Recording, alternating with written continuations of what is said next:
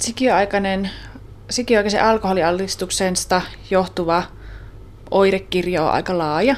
Se voi vaihdella siitä, että silmin nähden ei nähdä, että mitään vaurioita olisi. Ja sitten se toinen ääripää on siinä, että lapsi on vaikeasti kehitysvammainen ja näitä ongelmia on useilla eri elämänalueilla.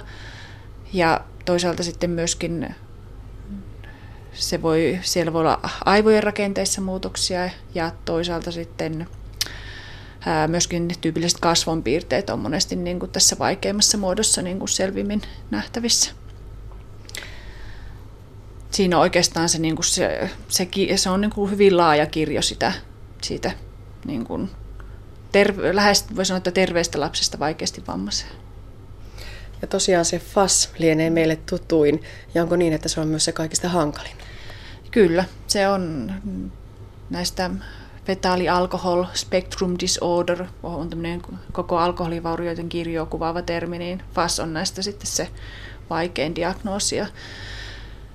Sitten lievempi muoto siitä on tämmöinen osittainen FAS, ja sitten kahtena muuta, muuna diagnoosina on tämmöinen alcohol-related birth defects, joka kuvaa lähinnä tämmöisiä rakennevaurioita, mitä alkoholi saa aikaiseksi. Ja sitten on alcohol-related neurodevelopmental disorder, joka on tämmöinen ää, nimensä mukaisesti tämmöiseen ää, käyttäytymiseen ja ää, neurologisiin ongelmiin painottuva diagnoosi.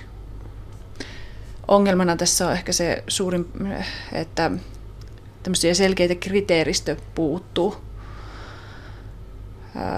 Kansainvälisesti on kuusi erilaista kriteeristöä käytössä ja yhteisymmärrystä ei ole siitä, että mitkä ne oikeasti ne kriteerit näiden, näiden eri diagnoosien niin kuin alle tavallaan liittyy.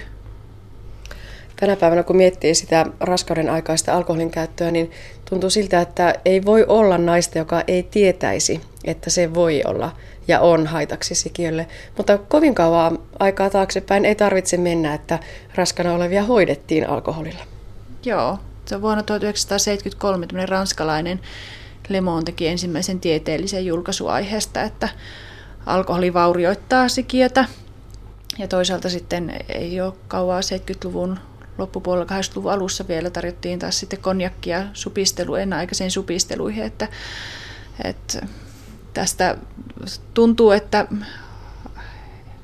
kaikki, asia on niin kuin kaikille tuttu, mutta lopulta ei siitä nyt niin kauhean kauan olekaan, kun asia on vasta tullut julki tavallaan. Toisaalta sitten onhan vuosisatoja tiedetty, että, että tämmöisillä runsasta alkoholia käyttävillä äideillä on sitten ehkä ollut näitä erikoisia lapsiakin sitten ja toisaalta onko näin, että vaikka me tiedämme ne haitat, niin silti sitä raskauden aikaista alkoholin käyttöä on ennemmin tai vähemmän?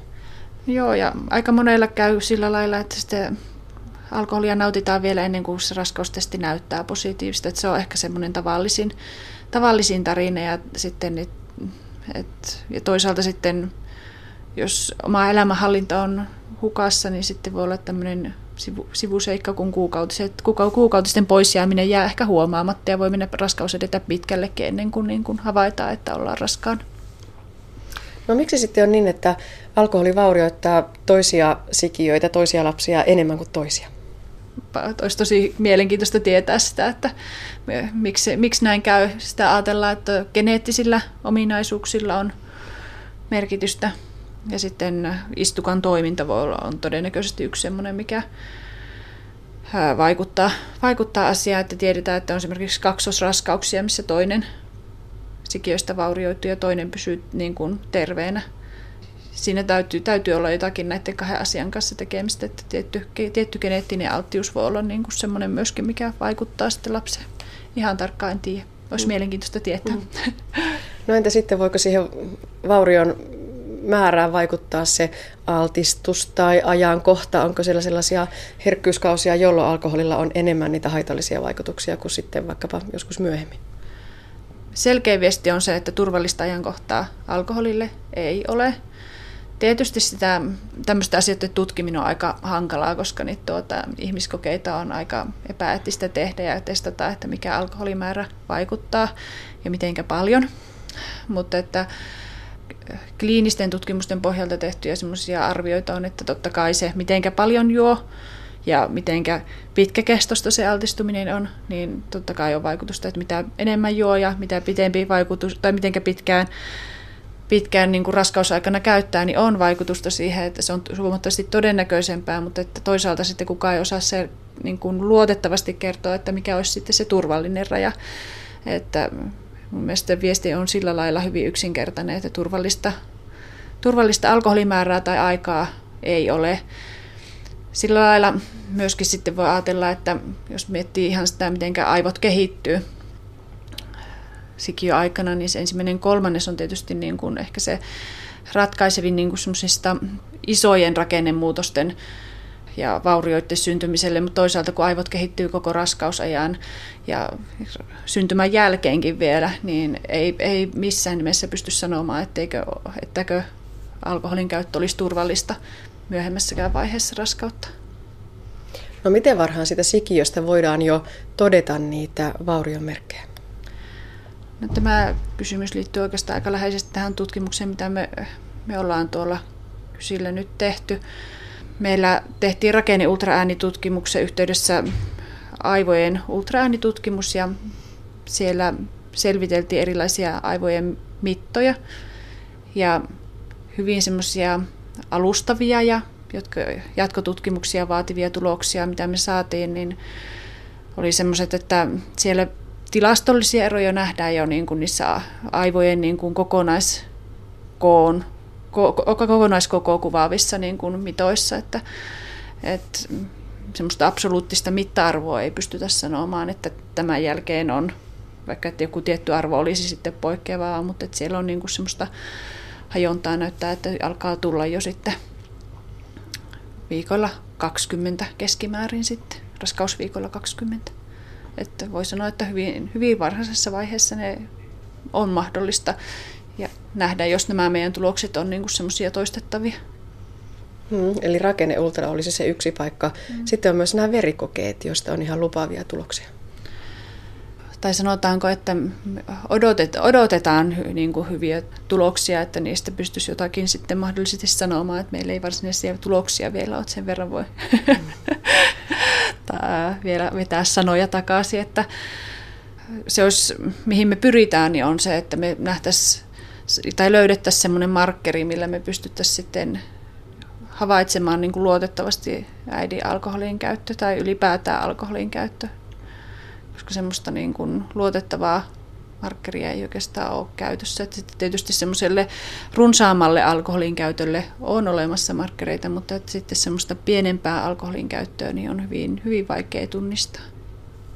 No onko siinä se sitten käytännön sovellus se, että jos äiti neuvolassa tietenkin aina sitä omaa alkoholin käyttöä minimoidaan ja, ja väheksytään, niin sitten voisi vielä todentaa verikokeesta, että mikä se oikea tilanne on. No se olisi semmoinen optimaalinen tilanne, että se tavallaan olisi myöskin sitten niin luotettava keino, että, että pystyttäisiin sitten arvioimaan sitä ehkä vähän luotettavimminkin, luotettavammin kuin ihan pelkästään sana sanaa vastaan, että kaikki tietää, että alkoholin käyttöä hyvin herkästi niin kuin aliarvioidaan tosin toivotaan ja semmoinen niin kuin ilmapiiri. Ja mä ajattelisin, että olisi hyvä luoda, että pystyisi mahdollisimman avoimesti ja niin kuin rehellisesti puhumaan siitä alkoholin käytöstä, koska se on kuitenkin sitten se tapa, millä saadaan apua ja sitten myöskin sitten vanhemmille tietoa, että jos pystyy rehellisesti asioista keskustelemaan. Mm, onko se ylipäätään näin, että tämä sikiöaikainen alkoholialtistus ja siitä aiheutuneet vauriot ja vammat, niin, niin nekin jäävät helposti huomaamatta ja, ja ne alidiagnosoidaan ainakin vielä meillä Suomessa. Joo, se on kysymys, mitä sanotaan lasten neurologien keskuudessa käytiin tuossa joku aika sitten sähköpostikeskustelua, että, että minkä takia Suomessa diagnosoidaan fassia vähemmän kuin muualla. Ja tuskin syy on siinä, että, että alkoholia käytettäisiin vähemmän. Ja mä luulen, että siinä on useita eri syitä siellä taustalla. Ja Yksi on varmaan tämä just äsken mainitsemani diagnostisten kriteerien puute ja tavallaan myöskin se, että ei oikein tiedetä mitä kriteeristöä käytetään. Sitten yhtenä asiana mä ajattelin, että on varmasti se, että ne muutokset on vähän epäspesifisiä tavallaan, että koska se diagnoosi on vaikea, siitä huolimatta, että meillä olisi kriteeristö, niin se diagnoosi on vaikea, että siellä on monta muuta asiaa, mitkä pitää poissulkea ja mihinkä voi liittyä tietyllä tavalla samantyyppisiä muutoksia. Toisaalta sitten siihen liittyy se, että jos äiti kieltää se alkoholin käytön, niin silloin tämmöistä alkoholikirjon kuuluvaa diagnoosia ei oikein pystytä antamaan. Että vaikka merkit siihen olisi, niin sitten tavallaan jos meillä ei ole vahvistusta tai näyttöä siitä, että äiti on käyttänyt alkoholia, niin sitten se jää diagnosoimatta. Toisaalta sitten yksi iso ongelma on just se, että sitä ei sitä alkoholin käyttöä tunnisteta. Toisaalta sitten siellä on myöskin se, että leima, leimautumisen pelko on sekä niin kuin että harva, harva äiti haluaa omalle lapselleen, jos on niin kuin äiti kykenevä huolehtimaan lapsesta, niin haluaa semmoista diagnoosia, missä äidin niin kuin alkoholin käyttö on niin kuin syynä sitten näihin vaike- niin kuin lapsen kohtaamiin vaikeuksiin. Mutta että tässä on selkeä ero mun mielestä niin kuin vanhempien välillä, että ne, jotka on lapset, jotka on adoptoituna, niin adoptiovanhemmat on yleensä hyvin mielissään, ja, tai, tai ei voi sanoa mielissään, mutta että niin kuin helpottuneita siitä, että tämmöinen diagnoosi tulee tavallaan, löytyy selitys ja niin kuin syy niin kuin lapsen kohtaamille vaikeuksille. Ja itse ainakin ajattelen, että se diagnoosi on niin kuin myöskin helpotus sitten sille lapselle ja nuorelle sitten tulevaisuudessa, että hän niin kuin ymmärtää tietyllä tavalla paremmin itseään, että miksi, miksi olen sellainen kuin olen. Niin, tähän kohtaan voisi varmaan vielä ottaa puheeksi sen, että, että kaikki ne ongelmat ja häiriöt eivät ole niitä vakavia mm. kehityshäiriöitä, vaan mm. siellä voi olla sellaista levottomuutta ja ylivilkkautta, keskittymiskyvyn puutetta, joiden syy voi palautua nimenomaan tänne raskauden aikaiseen alkoholin käyttöön. Kyllä, ja nämä, niin kuin tämä, tämä lievempi osa-alue onkin tavallaan sitä, niin kuin myöskin sitä kirjoa, mikä on hirmu hankalaa aina sitä syy-seuraussuhdetta osoittaakin siellä. Ja toisaalta sitten siinä on myöskin semmoinen näkökulma, että perusterveydenhuollossa terveyskeskuslääkärit on hirvittävän vaikea ja haastavan tehtävä edessä, että siellä oppimisvaikeuksien takia lääkärin vastaanotolle tulevat ja ne, jotka menee neuropsykologisiin tutkimuksiin, niin siellä ottaen huomioon, miten vaikeaa diagnoosin tekeminen on, niin ihan varmasti jää niin kuin diagnoosia antamatta ja niin kuin, niin kuin nuoria, joille, jotka, joille sitä diagnoosia ei saada. Mutta toisaalta sitten minä ajattelen, että kaikista tärkeintä tietysti sen lapsen ja nuoren kannalta on se, että se saa riittävän avun ja tuen siihen koulunkäyntiin ja siihen niin kuin omaa elämää, että riippumatta siitä diagnoosista. Mutta ehkä se on tämmöisenä niin kuin oman itsensä ymmärtämisen kannalta olisi hyvä, että se oikea diagnoosi olisi. Mitään lukuja meillä ei varmaankaan ole, eikä sellaisia tosiaan tilastoja, kun, kun niitä on hankala tehdä. Onko sulla minkäänlaista arvioa tai heittoa siitä, jos puhutaan määristä? No semmoinen 1-3 per tuhatta syntynyttä lasta vuosittain pitäisi olla niin kuin nimenomaan niitä FAST-diagnooseja.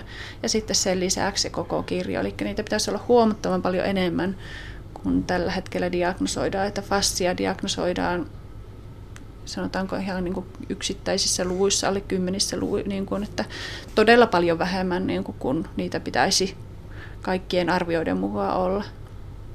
Mutta onneksi tutkimusta tehdään ja kohta saadaan myöskin lisää tuloksia. Mitä toivot, että tapahtuu? No sanotaan, että tulevaisuuden visio olisi, että me löydettäisiin tosiaan semmoinen tekijä, jolla me pystyttäisiin havaitsemaan ensinnäkin se alkoholin käyttö ja toisaalta sitten myöskin sitä kautta antamaan tukea ja ennaltaehkäise, niin kuin ennaltaehkäisemään niiden vaurioiden synty, koska kyseessä on kuitenkin täysin en, niin kuin ennaltaehkäistävissä olevat vauriot. Että sillä lailla on semmoisen, semmoisen kysymyksen äärellä, että kun löytyisi se tekijä ja löyty, löytyisi, löytyisi ne henkilöt, joille alkoholi on raskausaikana ongelma, niin sitten me pystyttäisiin toivon mukaan sitten myöskin sitä apua antamaan sitten niille oikeille ihmisille.